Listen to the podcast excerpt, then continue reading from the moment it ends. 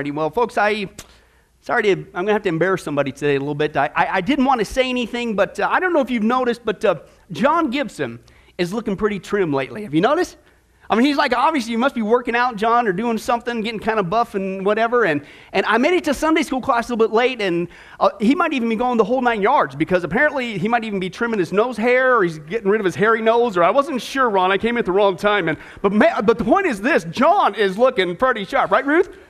Yes, thank you for helping me out, okay? And believe it or not, folks, I think I've discovered uh, the reason, the methodology for John's rapid weight loss. It goes something like this. You see, apparently, here's what John's been doing. Okay, uh, uh, at lunchtime at his work, across the workplace, there's this cafe. And so John goes into that cafe uh, to get something to eat, and he notices the special of the day is cold chili. Maybe that's his secret. I don't know. We'll, we'll find out. And, and, so the waitress, she comes over and, and, and, takes John's order, and sure enough, he orders uh, the cold chili. I'll take the cold chili, big bowl. And so the waitress, she replied, though, she says, I'm sorry, sir, the, the gentleman next to you got the last bowl. And so John, he's disappointed, and he says, Oh, Okay, I'll just have the coffee then. But after a while, John notices the guy sitting next to him who got the last bowl of cold chili. He was finishing a rather a large meal, and the chili bowl that he ordered was still sitting there completely full.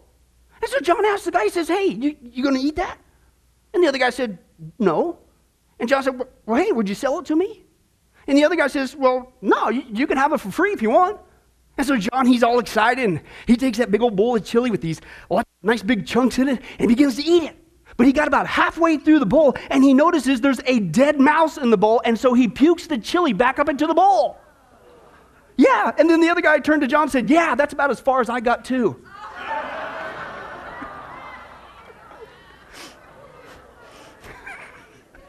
All right, who's ready for lunch? Woo! That's right. Wendy's got some good chili, I hear, but uh, anyway. yikes. But uh, hey, how many guys would say, man, I tell you what, that guy's determined, John is. I mean, he's got a really creative diet plan going on, you know what I'm saying, with that chili methodology. But anyway, but seriously, folks, I think the point's obvious. John's situation there, okay, it went from bad to real worse real fast, did it not? Okay, one thing after another. But that's right, folks. You know the theme John's nifty diet plan. That's not the only thing uh, making uh, people want to puke, okay? Uh, believe it or not, the Bible says one day the whole planet is going to puke. They're going to puke their guts out emotionally at the rapture of the church. And the reason why is because the Bible says at that point you just entered into the seven year tribulation, and that is not a joke. The seven year tribulation, the Bible says, folks, is a time, it's not a party, it's an outpouring of God's wrath that he's going to pour out on this wicked and rebellious planet. Jesus reinforced that, obviously, and he said in Matthew 24, it's going to be a time of greater horror this planet has ever seen or will ever see again, and that unless God shorten that time frame, the entire human race will be destroyed. You don't want to be there okay, is obviously the whole point. But praise God, as we've been seeing, God is not just a God of wrath, dishing out his justice. And that's good news, folks, because that means that all the evil and suffering that we see going on in the world today, even the stuff that we never find out God does, he's going to have the last word on it. He's not just a God of wrath dishing out his justice, okay? He's a God of love as well. And because he loves you and I, and he loves his creation, he's given us so many warning signs letting us know when it's getting close, the seven year tribulation, when Jesus Christ is on the cusp of coming back at his second coming, okay? So, in order to keep you and I from experiencing the ultimate bad day, a serious pukey experience, worse than John's, that's right, we're going to continue our study, the final countdown, okay? And if you've been with us, we've already seen the number 10 sign, remember, take countdown. The number 10 sign on the final countdown was the Jewish people. The number 9 sign was modern technology. And the last two times we saw was world worldwide upheaval. And what we saw, it was so clear in the text, folks, is that God lovingly foretold you and I that when you see across this planet a massive increase of famines and earthquakes and pestilence, and last time the increase of wars and rumors of wars, and even all these weird things going on in the sky, and every one of those is happening right now, the Bible says you better wake up. You may not like this news, but you better deal with it. It is a clear indicator from God you are living in the last days, okay? But that's still not all. The sixth sign to indicate we are headed for worldwide upheaval. We are in the last days. Is there would also be an increase of volcanic activity. And that's clear, I believe, in this text. Let's take a look at it. Revelation chapter 6 is going to be our opening text. Revelation chapter 6 and uh, verses 12 through 14. We're once again at the, uh, uh, the uh, seal judgments. And we're going to take a look at this when the sixth seal is broken here is what's going to happen. Okay, we've been here before, but there's another nugget that once again I want to pull out. Revelation chapter 6, verses 12 through 14, let's take a look at just this one seal, okay? There's the seal judgments, there's the trumpet judgments, the bowl judgments. This is just one of the sealed judgments, okay? It's a horrible time. You don't want to be there. But Revelation chapter 6, let's take a look. Verse 12. Here's what he says And I watched as he opened the what? Sixth seal, okay? And there was a what? Great earthquake. Now, notice what happens right next. The sun turned black like sackcloth made of goat hair, the whole moon turned blood red, and the stars from the sky fell to the earth as late figs drop from a fig tree when shaken by a strong wind. The sky receded like a scroll rolling up, and every mountain and island was removed from its place. And, folks, again, this is a passage we've already seen a couple different ways, a couple different times, but I want to point out another item that we skipped over, and that is this. What was the, uh, the very next thing? What happened right after this massive giant earthquake, so big that it removed every mountain and island from its place? What was the very next thing that it mentioned? What did it do? It caused the sun to turn black like sackcloth and the moon to be turned into blood red. In other words, I think it's pretty obvious. After this earthquake, the sun is going to become darkened during the daytime, and at night, the moon is going to take on a reddish hue, right? Now, here's the whole point in saying that. Some people would say, well, this is obviously a, a figurative past. No, no, no, no, no. Most experts are saying, and I agree, folks, that this passage should be taken literally because, once again, for the first time in mankind's history, thanks to the science of seismology, Okay, we now know this fits the perfect description of an after effect of earthquakes, and that is volcanic activity. We now know, folks, it's common sense that when a volcano erupts, that it spews forth volcanic ash into the air, and guess what it does? Hey, it darkens the sun. It, it, it makes the sun uh, look like there's a covering, something like sackcloth. And, and at night, the moon takes on a reddish hue. We now know that, folks. It's common sense. It totally perfectly fits the text. And so that's the question. Well, do we see then any signs of volcanic activity increasing on the planet, showing us that we're getting close, certainly, to this fulfillment in Revelation chapter 6? Yes, we do. in fact, if you've been paying attention to the news, folks, volcanoes are on the rise all over the world. Have you noticed that? I mean, there's some of the recent ones. Iceland, remember that? Caused all the havoc over there in Europe. Uh, Costa Rica, Ecuador. But that's the tip of the iceberg. When you do the research, folks, what they're apparently not telling you, I don't know if it's because it's so repetitive, okay, but what they're not telling you is right now, volcanoes are going off all over the world right now. In Europe, in Africa, in Central America, in the Caribbean, in the Pacific Islands, in Indonesia, in Japan, in South America, the Philippines, even in the Antarctica, volcanoes are going off right now. All of them right now. Not just one that you hear about every once a year in the news. Every one of those places are going off right now. And one of the biggest ones they've been warning us for a long time about going off, okay, is here in the United States. See, we think we're safe here. And that big one is the Yellowstone caldera. It's a super volcano, and the experts are saying, and I quote, listen to this, if that thing goes off, they said it would explode with the force of 1,000 times more powerful than Mount St. Helens. It would spew forth lava and ash into the sky that would fan out and dump a layer of toxic air and ash 10 feet deep up to a thousand miles away. Listen to what it would do to our country, that one catastrophe, turning two thirds of the United States into an uninhabitable wasteland, forcing millions to flee. It would wipe out two thirds of our country just like that if it goes off. And what they're saying is it could very well go off a lot sooner than we're prepared to. In fact, maybe it's going to look something like this. Let's take a look at it.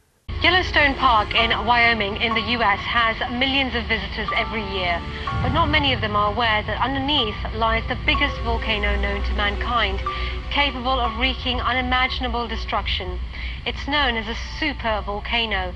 Like a normal volcano, a super volcano begins when a column of magma rises from deep within the earth, but with super volcanoes, rather than breaking through the surface, the magma forms a giant reservoir of molten rock and gases under the ground and builds up enormous pressures over thousands of years. The magma chamber beneath Yellowstone is 70 kilometers long by 30 kilometers wide and 10 kilometers deep. It is the biggest known to mankind.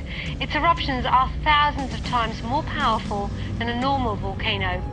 If Yellowstone goes off again, it will be catastrophic for the US and eventually for the entire world. Dad, do you think it's gonna go? No, don't think so, honey. Really? You know, it's just um, rumblings, that's all. It's what they do.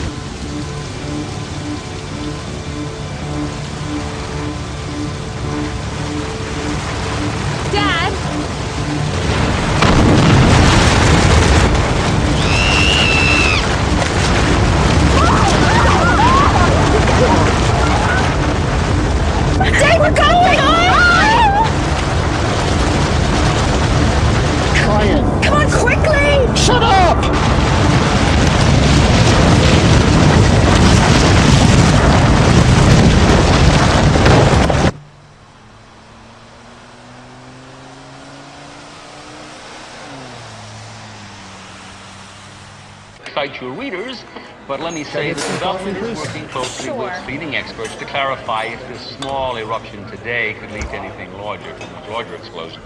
Um, now, we do know that Yellowstone Park is sitting atop a giant volcano, a supervolcano, The that hasn't overclosed, erupted for but I did hear that some tourists died. we would like to reassure the public that despite the recent break in the surface caused by the minor eruption today, that the chances of it leading to a much larger supervolcanic eruption are, uh, very slim indeed. Yeah.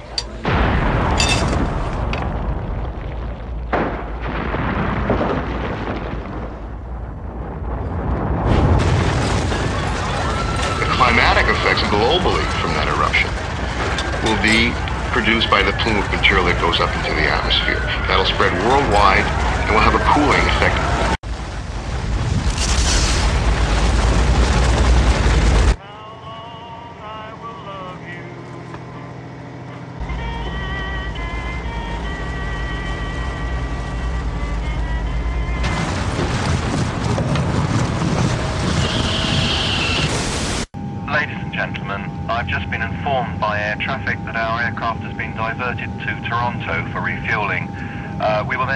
Straight back to the UK.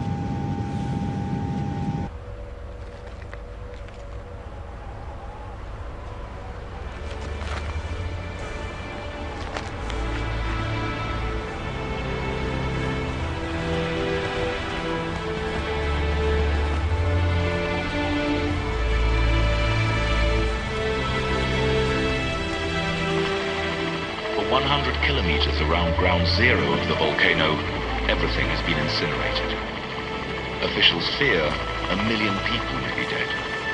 scientists are warning of a volcanic winter. Hmm. Yeah, we're safe here. Here's my whole point, and this is what was really wild when I started beginning to do the research. That's just one volcano, one volcano, super volcano here in the United States. That's just one going off. Okay, now listen to this, folks. As horrible as that is, it's taking two thirds of the United States with it, is what they're saying, folks. But according to the Bible, that is absolute chump change compared to what's coming down the pike. Remember once again the biblical rule, as we've been seeing. Anything that we can dream up in a movie screen pales in comparison to the actual reality, especially, listen, when you put it together with another piece of information we now know for the first time in mankind's history, thanks to the rise of seismology. Listen to this. Check out this map, guys, of current active volcanoes around the planet. As you can see, this is once again from the USGS. The red dots are all volcanoes. Okay, now notice the positioning of every single one of those volcanoes by and large. Where are they at? Those are the fault lines around the earth, i.e., where the earthquakes go. Now, you put that map together, folks, and put it all together. Here's what you can see. Okay, the volcanoes are lined up right on top of the fault lines all over the planet. Listen, and so the first time in mankind's history, we can see this passage, Revelation 6, I believe, come to life. When that passage, uh, that earthquake goes off in Revelation 6, remember what did it say there? It said that all the mountains and islands are going to be removed from their places, i.e., all those fault lines are going to get adjusted. And so here's what that means as you can see, they're sitting on top of them. That means every single one of those volcanoes are all most likely going to go all off, all at the same time, all over the world, just like that. What we just depicted was one. Can you imagine the whole planet blowing up like that on those fault lines? I'd say it'd probably do something like, uh, man, it'd turn the sun to, to black like sackcloth, and at night the moon would take on this red hue, and I'd say it'd mess up the planet. How about you? Folks, we're getting so close, it's not even funny. The seventh sign to indicate we're headed for worldwide upheaval is uh, that there would be an increase of earth catastrophes. Okay, and this is a little piece that we get from the prophet Joel, Joel chapter 2, verses 30 through 31. Here's what he says I will show wonders in the heavens and what? On the earth. Okay? We saw last week it was in the heavens, i.e., the sky, but he's also going to show it on the earth. Blood and fire and billows of smoke. The sun is going to be turned to darkness and the moon to blood before the coming of the awesome day. No, the great and dreadful day of the Lord. In other words, can I translate that for you? You don't want to be there. Okay, but in this text, folks, we see that God in the last days is not only going to show us signs in the sky that He is getting ready to judge our planet, but He's also going to do it on the earth, right? Not just in the sky, but he's going to do it on the earth. And so that's the question. That's the logic. Do we see any signs that the earth is also going through some weird, aberrant behavior, just like the sky is, like we saw last week, uh, giving us a clue that maybe God's getting ready to judge us any day now? Yes, we are. And the first sign of a global earth catastrophe is the rise of weird weather. Have you noticed that? Now, before I get into that, we need to remind ourselves just who in the world is controlling the weather. Okay? It's not natural, folks. It's from God. This is what the Bible says Job chapter 37, verse 5 through 6. God's voice is glorious in the thunder. We cannot comprehend the greatness of his power. Listen to what it says here. He, God, he directs the what? The snow to fall on the earth, and he what? He tells the rain to fall down, is what it says there. And folks, if you read the Bible, it's pretty obvious we live in such a naturalistic, anti God society but the Bible is clear, folks. Uh, God is the one who's the ultimate weatherman. It is not Mother Nature, it's Almighty Father God. He is the one who's in control, okay? He controls the weather, and it's not just the rain and the snow. I need to solidify this point to get this naturalistic thinking out of our brain, even as Christians. Let's take a look at just a few other uh, weather things that God controlled in the past. He caused, hello, a worldwide flood to come upon the world. That's in Genesis chapter 7. He caused fire to come down from heaven upon the cities. Genesis chapter 19. He caused uh, the plagues of hail, thunder, and lightning on Egypt. We'll get to that, Lord willing, here soon. Uh, he caused wind to divide the Red Sea. Exodus 14. He caused the sun to stand still. Joshua chapter 10. My son did that the other day in the store. It was a miracle.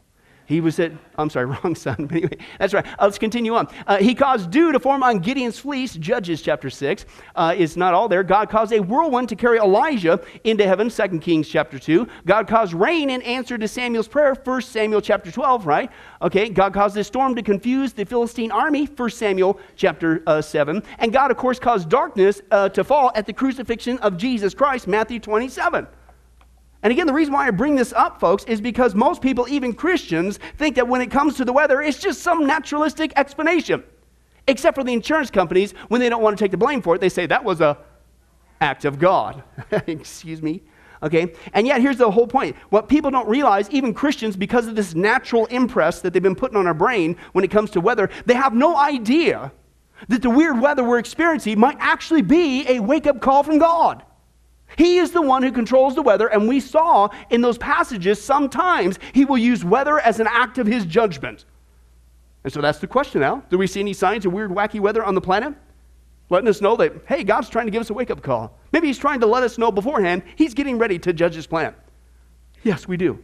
In fact, and I quote, scientists are saying right now, quote, they are warning the world to prepare for extreme weather. It's going to get horrible beyond our worst nightmare. Here's what they're saying. Let's take a look at some statistics. The global impact of natural disasters took a turn for the worse in 2010 with an increase of fatalities and economic damage, uh, according to a report released on Tuesday. There were 385 natural disasters worldwide last year alone that killed more than 297,000 people, affected over 217 million others, and caused $123.9 billion in economic uh, uh, prices there. The, the number of victims increased from 198 million in 20, 2009 to 217 million in 2010. In fact, just two two of the mega disasters that occurred in 2010 made it the deadliest year in at least two decades. In fact, one of the stat, I believe, if I have it correct, said that uh, uh, just last in the 2010 year had more people die from natural disasters than from 40 years of terrorist attacks. Let's take a look at the rise of tornadoes. This one's pretty wild. Uh, in 2009, there were 1,146 tornadoes in the United States. Okay? Okay, now tell me this isn't on the rise. 2010, there was 1,280 tornadoes in the United States. Uh, in 2011, there were 1,691 tornadoes in the United States. And that's right, folks. In 2012, we are on pace to far exceed the total that we're seeing. Even that is on the rise. I'm thinking God's trying to get our attention, okay? Unless you think, folks, this is not a trend of things getting worse, uh, you're wrong. Experts are saying something is weird going on with the planet. Let's take a look. Now, get this, ladies and gentlemen, it's very important. In just the first half of this year, 2011, the world experienced so many natural disasters that it was the most expensive year ever for property damages. Dale Hurd has this look at the incredible string of disasters so far in 2011. The year 2011 began with a flood in Australia so vast it turned an area larger than Texas into a disaster zone. Little did we know then, there was much worse to come. The world was still in shock when the southern and eastern United States experienced the worst rash of tornadoes in recorded weather history. The 2011 super outbreak, as it was called, included four monster EF5 tornadoes and led to almost 350 deaths and more than $6 billion in insured losses. Tornadoes coming in the city. Massive tornado, massive destruction. Then, just weeks later, on a Sunday afternoon in May, a mile wide multiple vortex EF5 tornado plowed through Joplin, Missouri, obliterating whole sections of the town killing 159 people and causing an estimated $2 billion in insured losses. The insurance industry was reeling. Americans were in shock. It's a sobering thing for even modern man to, to face up to natural disasters that don't make any sense at all and to hit randomly in the world and may hit you. The question you have in the back of their minds, what does this mean? And unfortunately, the world's worst disasters could still be ahead, like a Category 5 hurricane making a direct hit on a large American city. But experts also study other scenarios many of us have never heard of. Geologists have warned that heavy rains on Mount Rainier in Washington state could cause a huge, deadly 40 mile mudslide, moving at 60 miles per hour and filled with rocks and trees. Some fear the collapse of the giant volcanic mountain Cumbre Vieja in the Canary Islands could send an 80 foot high tsunami into the east coast of the United States at 600 miles per hour. And along the Mississippi, a catastrophic quake at the giant New Madrid Fault would cause utter devastation to America's heartland. Many Americans might think they live in one of the safest periods in world history. But do they? Why have so many natural disasters struck the planet this year? It brings people to question the ultimate end of everything. Even the natural man who doesn't even know God is saying something bad is happening, is getting worse and worse. Can, can, can I translate that? He's saying even the non Christian knows something's wrong with the planet. Unless you, again, folks, think that this is not a, a trend of things getting worse, check out this actual chart uh, that you can see here. And I need to point this out. Over here, it starts in 1952, it goes up to about 2009. Now, first of all, you can notice it's an obvious trend in the upward position. Okay, this isn't just some flash in the pan. Here's what I found. Notice if you know your history here in our country, 1952 it goes on up to about 1960, 61, 62, 63, and after that it starts to steadily go up. Right? Do you know what happened during those years? 1960, 61, 62, 63, 4? That's when evolution was put into our schools and prayer and Bible reading was taken out. And you see right after that, what's going on? I don't think that's by a quinky dink, folks. I think that maybe God's using that as a sign that, hey, listen, I'm not too pleased with you. The audacity, I created you, I founded you as a Christian nation, and then you have the audacity to say uh, and teach your children from early on, which Jesus said, if you cause one of these children to be a stumbling block to him, it's better for you to have a millstone cast around your neck and chucked into the sea. I think he's trying to get our attention, folks, is what the obvious thing is. I mean, it's like he's trying to send us a signal that, hey, judgment's around the corner, and you need to get right with him now. But I'm telling you, folks, that's still the tip of the iceberg. The second global earth catastrophe is the rise of plagues, just like we saw in the Old Testament, specifically with Egypt. And the very first plague that very well could be a sign right now of God's judgment upon us, folks, is the rise of animal deaths. Let's take a look at that text there. Uh, Exodus chapter 9 is the text. Uh, verses 1 through 6. Then the Lord said to Moses, Go to Pharaoh and say to him, This is what the Lord, the God of the Hebrews, says Let my people go so that they may worship me. That's all you got to do. But oh no, can't follow God. If you refuse, though, God says to let them go and continue to hold them back, the hand of the Lord will bring a terrible plague on your what? Your livestock in the field, on your horses and donkeys and camels, on your cattle and sheep and goats. Okay, in other words, all of them Okay? And the Lord set a time and said, Tomorrow the Lord's going to do this to the land. Okay? They didn't turn around. And the next day the Lord did it. All the livestock of the Egyptians died. Now, folks, believe it or not, that's what the Bible clearly says. One of the things that God apparently will use and does as an act of his judgment, if you don't turn around, is he's going to judge you by what? I'm going to take out your animals, right? To get your attention, okay? Now, folks, this is what's really wild. I don't know if you've noticed or not, but right now, all over the world, there has been a mass, weird, mass animal deaths all over the world. Have you, have you noticed that? It isn't just a couple here and there, just in the United States. It's all over the world, all at the same time, okay? Let's take a look. Even the news is getting on this. And listen to their language. They're even peppering it with biblical terminology like, is this a sign of the apocalypse? Even they realize that something weird is going on with all these mass animal deaths. Let's take a look. The puzzling story of a massive kill of wildlife in the state of Arkansas. Birds falling out of the sky, the result of some sort of trauma, and fish found dead in the water. Thousands of them in separate incidents in the same state. They rained down on a small Arkansas town like a scene from a horror movie. Thousands of dead blackbirds on front lawns, and so many in the street, drivers could barely avoid them. As many as 5,000 bird carcasses littered across a one-mile radius.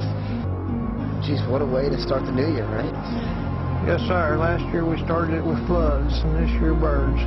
And adding to the mystery, a massive fish kill also here in Arkansas, just one day earlier. As many as 100,000 drumfish dead along a 20-mile stretch of the Arkansas River.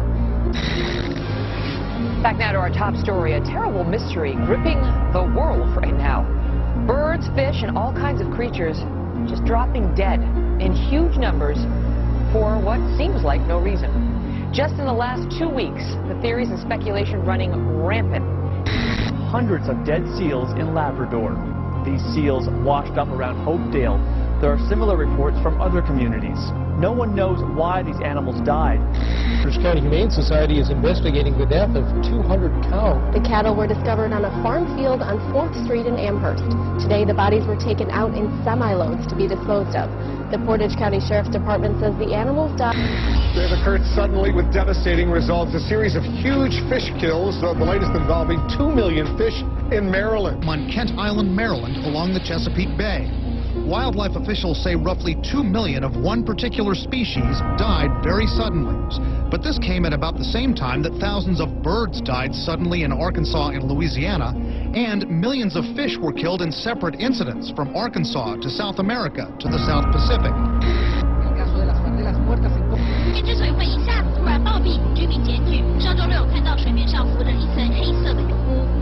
This is all a sign of the apocalypse. Authorities in northern Italy say more than a thousand turtle doves have dropped dead over the past five days. It's the latest in a series of unexplained sudden death incidents affecting creatures in the sky and underwater. The events have sparked a media frenzy with doomsday speculators saying it hails the end of the world.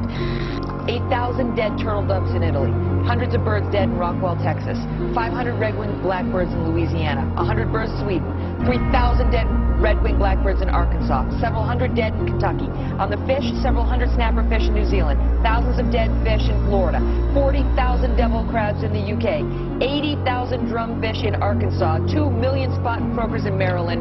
In the last two weeks, well, thousands of fish are dead at the mouth of a shipping channel, as well as a dead whale that was reported in Venice today.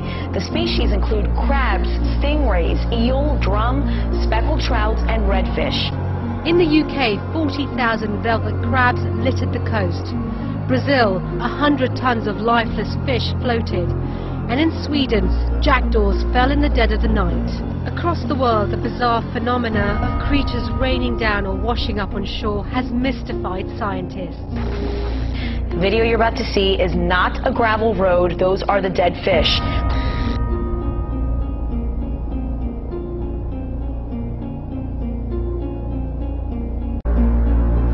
This footage that was taken recently was in Rio de Janeiro, I believe, or Santa Cruz, um, South America.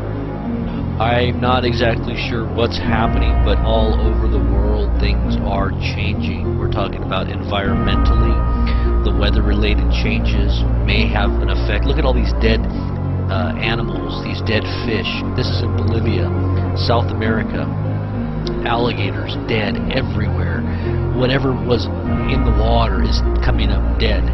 Uh, this is happening all over the place. Hmm. That'll get your attention. And maybe that's exactly what God's trying to do. If you don't turn around, if you don't do what I ask you to do, if you don't stop rebelling against me, modern day Egypt, I'm going to take out your livestock. And hopefully that will get your attention. Man, praise God. We don't see any signs of that happening. Right, Ron? Folks, it's happening all over the world right now in massive, massive quantities. But that's not all. The second plague sent by God, that very well could be a sign that he's getting ready to judge us real soon, just like Egypt, because we too are rebelling against him, is the rise of insects. This will really bug you, but uh, let's take a look at the text there. Uh, thank you for that. Uh, Exodus chapter 8, verse 16 uh, and 21, and 10, verse uh, 12. Listen to this. Then the Lord said to Moses, Tell Aaron, stretch out your staff and strike the dust of the ground, and throughout the land of Egypt the dust will become what? Gnats is your first insect there. Uh, and then continuing on, if you don't let my people go, I'm going to send swarms of flies on you and your officials and on your people and into your houses. Okay, and the next one, the Lord said uh, to Moses, Stretch out your hand over Egypt so that what? Locusts will swarm over the land and devour everything growing in the field. So, once again, apparently, according to the Bible, we see that another thing that God will do uh, to, to judge a nation, judge a people, isn't just, I'm going to get rid of your livestock. He says, I'm also going to start flooding you with insects. Various kinds of insects, okay? And so that's the question. Do we see any signs of a massive insect invasion all over the world? Yes, we do. And it isn't just locusts. We'll get to that in a second. But it's all different kinds of bugs, really, uh, uh, even here in America. First of all, of all things, folks, a massive stink bug invasion is occurring right now in 29 states in the United States. And the experts are saying it is spreading at an alarming rate. Okay, these dime-sized brown bugs are crawling into homes over windowsills, through door crevices, uh, in between attic vents in such great numbers. Listen to this: that homeowners talk about drowning them in jars of soapy water, suffocating them in plastic bags, or even burning them with propane torches. That's a guy technique, by the way, uh, is my theory. Uh, you do what you can to get rid of these things. It's that high, 29 states, and it's spreading, okay? Uh, and the experts are saying, this is a direct quote, get used to it.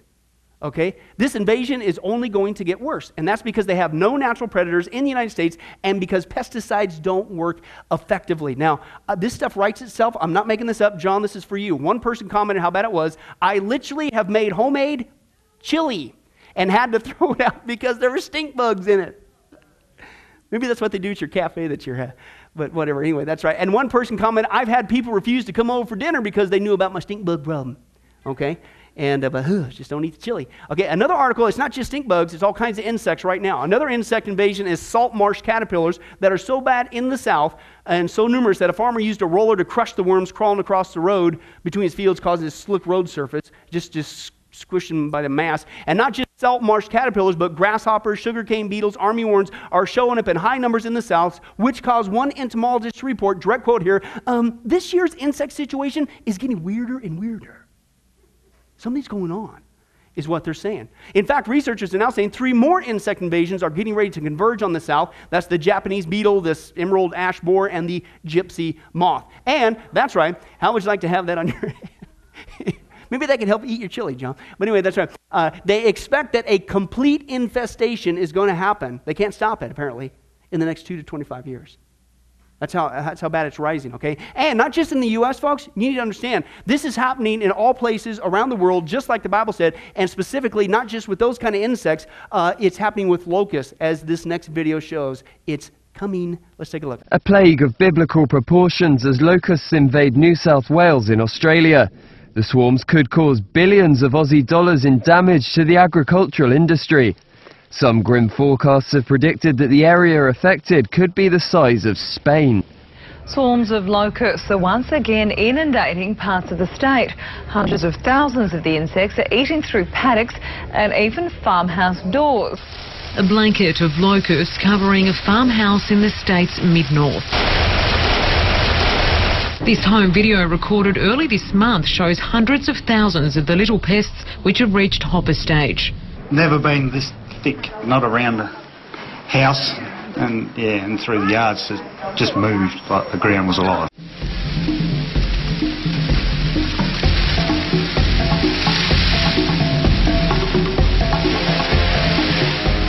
Triggered by the rains, an all-devouring army. Locusts.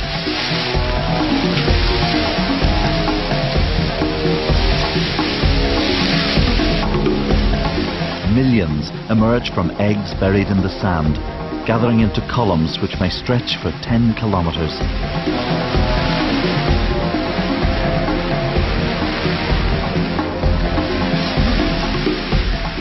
At this stage they can't fly, only hop, but it doesn't hinder their progress.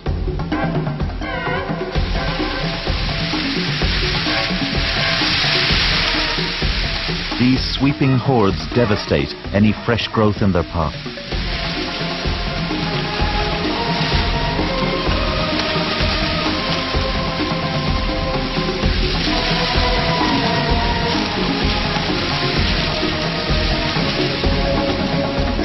After five weeks of steady munching, the infantry becomes airborne.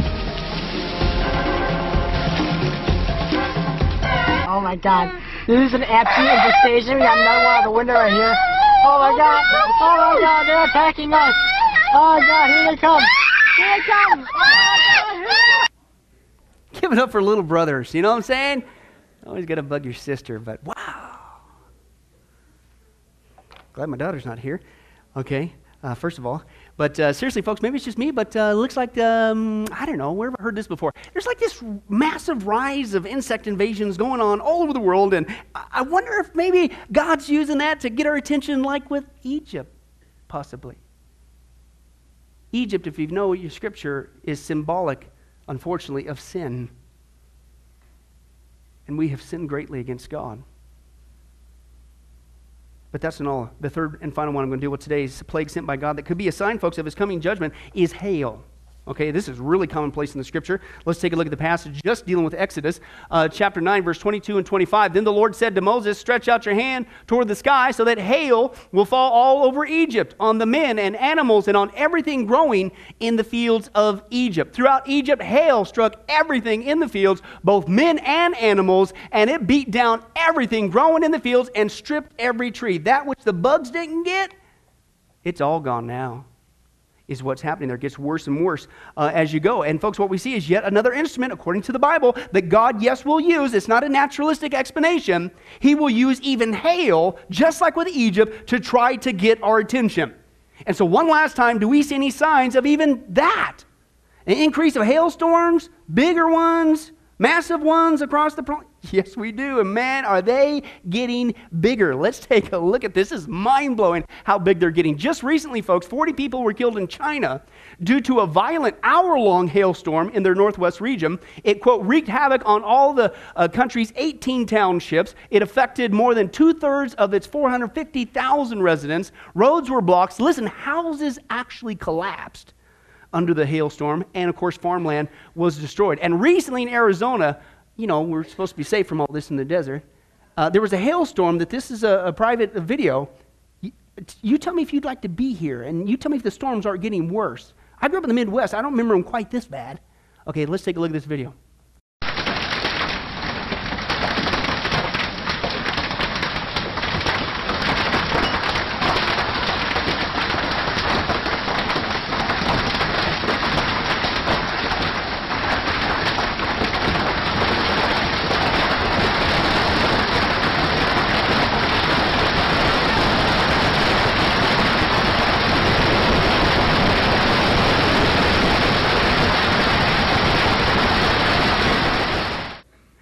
Guys would like to stay inside and eat chili with John instead of trying to go swimming that day? Yeah, John, you might get some visitors at that cafe. Uh, but that's not all, folks. Hailstones, they're not just getting more ferocious, like you just saw. Storms are just out of control. Listen, they're getting more numerous. In fact, so much so, they're creating rivers of hail. Check this out from Texas. This is wild. I have to tell you, I have never, ever, ever seen what you're about to show. Yeah. Well, yeah, let's take a look at this video right now. I want you to check this out, and you can see uh, we had anywhere from two to four feet of hail. Two to four feet deep in hail, and then it all started to melt. This was north of Amarillo. It was south it was just to the south of Dumas. And look at the hail piled up over there on the right side of the screen. I mean, this is absolutely amazing stuff, uh, courtesy KVII. That's the ABC affiliate up in Amarillo. Check out some of these pictures right here. Uh, That's not water, that's just hail. It started to fall right there on Highway 287 that runs north out of Amarillo. It started to fall, and this truck got just trapped. It stopped because of the, the, the uh, enormity of the hailstones and just the sheer mass of it all. Look at these pictures right here. It looks like something you'd see in the wintertime. I have another picture that I want to show you, and you can see that's 287 northbound. That's just amazing stuff. And then this uh, comes courtesy of the National Weather Service in Amarillo. That firefighter got, has a four-foot uh, pile of hail there next to him. Four foot pile of hail? Seems like it's on the rise to me, but that's not all, folks. It's not just they're getting more ferocious, they're not just getting more numerous, creating rivers, they're getting bigger. It's almost like they're preparing for something. We'll get to that in just a second. Here's the, the world's record, just got broken. Let's take a look. This immense hole was caused by a hailstorm of biblical proportions, with rocks of ice pounding into cars and homes. Holes were punched through the top of buildings, and for Les Scott, he'll never forget what it sounded like. guy throwing bricks at the house. And uh, there's many of them, and it was scary. Scott watched as massive hailstones pummeled the ground. Today, the divots are still visible, some as large and deep as coffee cans. But when the hail stopped, a certain stone grabbed his attention. I just happened to see this one fall, and the only reason why I went out and got it because it had all these fingers sticking out of it. And I said, well, that's weird, and I said, I'll go get that one. Scott originally wanted to make a daiquiri out of the hail, but decided to contact the National Weather Service instead. Today they were in Vivian. They carefully took the stone from the freezer and placed it in a cooler with dry ice. The next stop was at the post office where the hail had a date with the federally certified scale. Moments later, the hailstone weighed in at 1.9375 pounds. Officially, you know, where records have been kept, this will be the uh, U.S. record and the world record for weight. So very impressive. The finder said the ice chunk had been even bigger, but with no power to keep the freezer going, it had shrunk by 5 centimeters. Potential world record hailstone. Can you imagine that thing slamming into you? A two pound, nearly two pound hailstone. No wonder it went right through the roof. Now, folks, here's what's amazing, okay? Believe it or not, again, what's the biblical rule?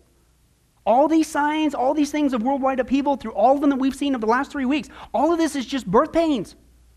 This is just little tiny little blips on the screen, little babies of the big ones that are getting ready to come. Let's take a look at how big the hail is going to get during the seven year tribulation. Two pound is nothing. Listen to this. This is towards the end of the seven year tribulation, the final judgments. Uh, Revelation 16, verse 17 and 21. Then the seventh angel poured out his bowl into the air, and out of the temple came a loud voice from the throne saying, It is done. This is at the tail end. God's had it. Uh, it's just all coming out. And here's what happens, folks. From the sky, huge hailstones. How big?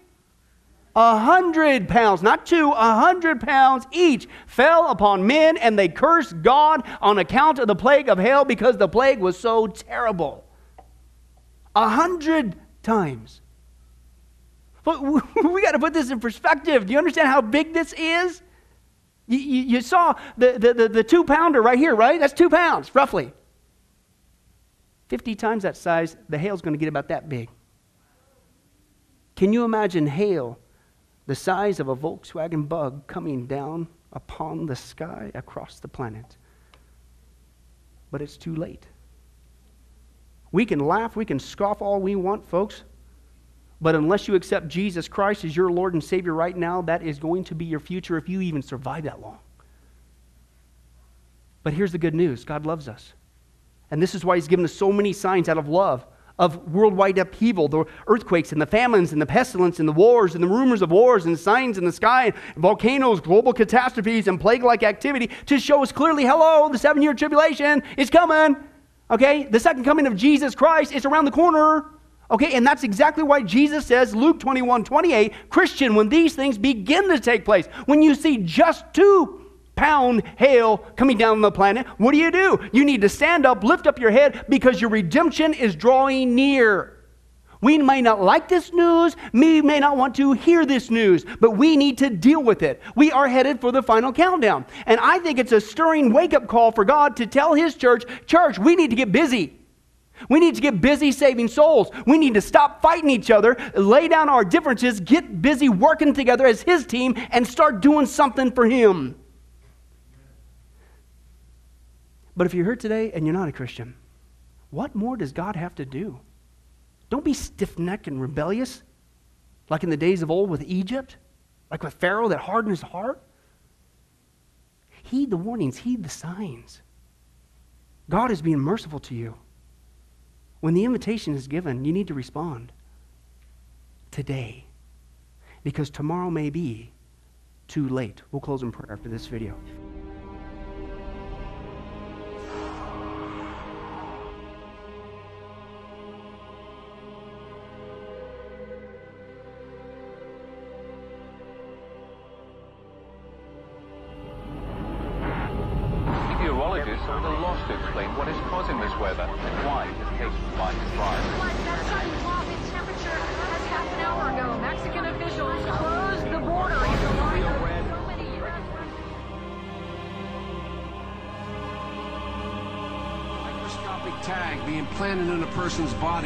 Track his every movement. You will rule on that, mark my words. A chip in everybody would be the universal monetary system par excellence, uh, because there'd be no escape from it.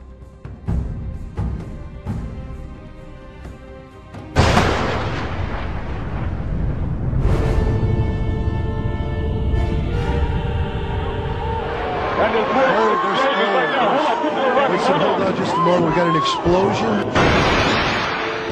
As Americanism, if you peel off the label, you find so much. live to Los Angeles.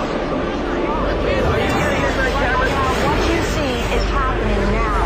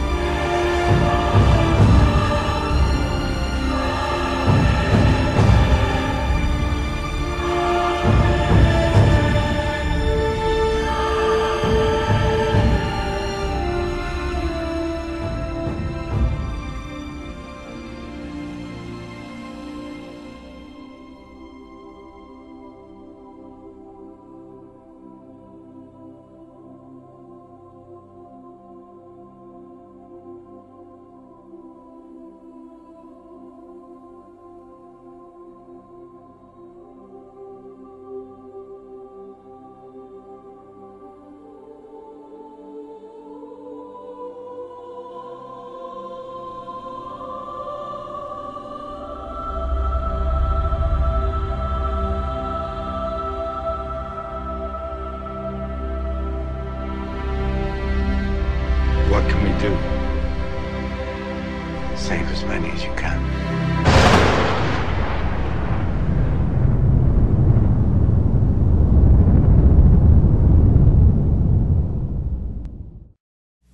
Well, hi, this is Pastor Billy Crone of Sunrise Baptist Church, and I hope you enjoyed today's study. But before you go, let me ask you one final question Are you sure that if you were to die today, that you go to heaven and not hell? Before you answer that, let me share a couple things with you. Did you know that the Bible says that God is holy and that we are not? And the Bible also says that the wages of our sin or our unholiness is death. In other words, when we die, and it's coming for each one of us, we're all marching towards the grave at different speeds, but it's going to happen. The Bible says, therefore, since the wages of our sin is death, we deserve to die and go straight to hell and not to heaven. And that's bad enough, but to make matters worse, we don't want to admit this. God already knows. He knows uh, all of our behavior, everything, our thoughts, what we've done, what even we're going to do. He knows it all. He's gone. Even though He already knows this, we don't want to admit this. And so, out of love and mercy, God gave us something called His law or the Ten Commandments. It's kind of like His x ray into our heart to show us what He already knows that He is holy and that we are not. And it's this unholiness or sin that separates us from Him. Let's take a look at God's x ray, if you will, His divine law, to show us what He already knows. The Ten Commandments, uh, the ninth one says this You shall not bear false witness. Okay? That's called lying. Okay? And if you've ever told a lie once, which we all have, myself included, the Bible says that makes you a liar. Okay? The, the, another commandment says, You shall not steal. Okay? Uh, and you might think, well, that's something that everybody does. Well, it doesn't make it right, and it demonstrates what God is trying to show us that uh, we all have sin, and it's separating us from Him. Even if you took a pencil in the third grade from somebody, if you did it without permission, that's stealing. And so now you've become a thief. The Bible says that you shall not use the Lord's name in vain. And how interesting it is and unfortunate that the only name under heaven by which men might be saved, the name Jesus Christ, has now become a common cuss word. The Bible says that God is so holy that even his name is holy. If you've taken the Lord's name in vain and used it as a cuss word or even flippantly, the Bible calls that the sin of blasphemy. And so now you become a blasphemer. The Bible says you shall not commit adultery. And Jesus says if you even look at another person with lust in your eye, you've committed adultery in your heart. And finally, the Bible says uh, you shall not murder. And you might think, well, hey, I haven't done that one. Really? Well, again, the Bible says that the sin of hatred is the same as the sin of murder. The only difference is you pulled the trigger, if you will, in your heart. You wish they were dead. And in God's eyes, it's the same thing in principle. Folks, that's only just a couple of the Ten Commandments. We didn't even go through all of them. But I think you're starting to get the picture. The Bible is correct. We have all fallen short of the glory of God, myself included, and that we are separated from God as a result. And so when our time comes, we're not automatically going to heaven. We are headed for judgment. We are headed for hell. Now let me tell you the good news. The good news is that God so loved the world that he gave his one and only begotten Son, Jesus Christ, to save us. Jesus Christ died on the cross. It was the death penalty of its day. He paid in full uh, the price for our sins to be forgiven. Let me give you an analogy. E- for instance, even today, we could see that a person could commit a crime. Uh, they, they cannot reverse it. The, the sentence has been passed. The judge has uh, slammed his gavel, and they are ushered off into their jail cell. And in this particular crime, they are going to receive the death penalty. And so they're behind bars, just waiting for the time, waiting for the call for them to go and uh, receive the death penalty. But believe it or not, as we know, there is a way that a person can get off a death row. And that is if the one in authority, the governor, would grant them a pardon.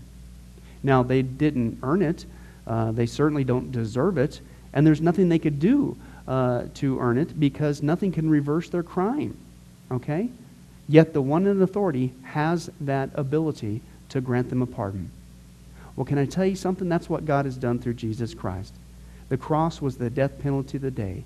God sent his one and only Son to die on the cross, to take the death penalty in our place, and that if we would just receive his pardon for all of our sins, God is willing to allow us to get off a death row. He's willing to forgive us completely of all of our sins.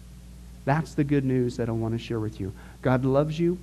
The Bible says that God is not willing that anyone should perish, but everyone come to repentance. Won't you, if that's you, call upon the name of Jesus Christ right now? Won't you ask him to forgive you your sins? The Bible says that if you confess with your mouth Jesus is Lord and believe in your heart that God raised him from the dead, you will be saved. Won't you do that now, wherever you are? Please take God up on his amazing, loving offer. I'll let you down. Man will let you down. People will let you down. But God never will. He wants to adopt you into his forever family. He loves you. He's willing to forgive you of anything and everything you've ever done, past, present, and future. It's amazing. Please call upon Jesus now. Well, this has been Pastor Billy Crone of Sunrise Baptist Church. If there's anything that we can do for you, please don't hesitate to ask. Our number and information will come up here on the screen here shortly. And remember, I hope to see you in heaven. God bless. Thank you for watching this presentation from Sunrise Baptist Church. If you would like to send us a letter or any other kind of postage, you can reach us at 1780 Betty Lane, Las Vegas, Nevada 89156. For more information, you can give us a call at 702 452 8599 or email us at bcrone at getalifemedia.com or you can visit our website at www.getalifemedia.com. Billy Crone and this ministry can also be found on Facebook and Twitter. Join us for services at www.sunriselv.com.